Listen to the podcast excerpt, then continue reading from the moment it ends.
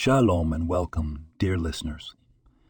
Today we delve into the depths of Tefillin, an extraordinary mitzvah that connects us with the divine on a deeply personal level.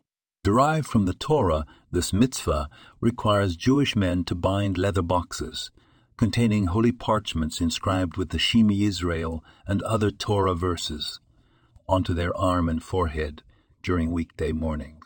The tefillin serving as a physical reminder of our spiritual obligations, symbolizes two core Jewish values.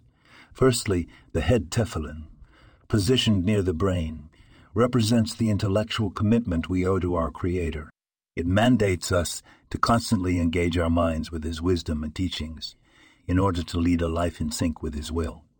On the other hand, the arm tefillin, placed close to the heart, symbolizes emotional commitment. By wearing it, we remind ourselves to align our hearts with the divine, to feel His presence in every heartbeat, and to let this awareness guide our emotions and desires. By wrapping the tefillin straps around our arm and hand, we also affirm that all our actions should be directed towards fulfilling His commandments, furthering His purpose, and making this world a dwelling place for the divine. So the next time you put on your tefillin, remember, you're not just performing a ritual, you're making a powerful statement. You're expressing your complete submission to the divine, intellectually, emotionally, and physically. You're reiterating your commitment to live a life of Torah and mitzvot. And most of all, you're reinforcing the eternal bond between you and your Creator.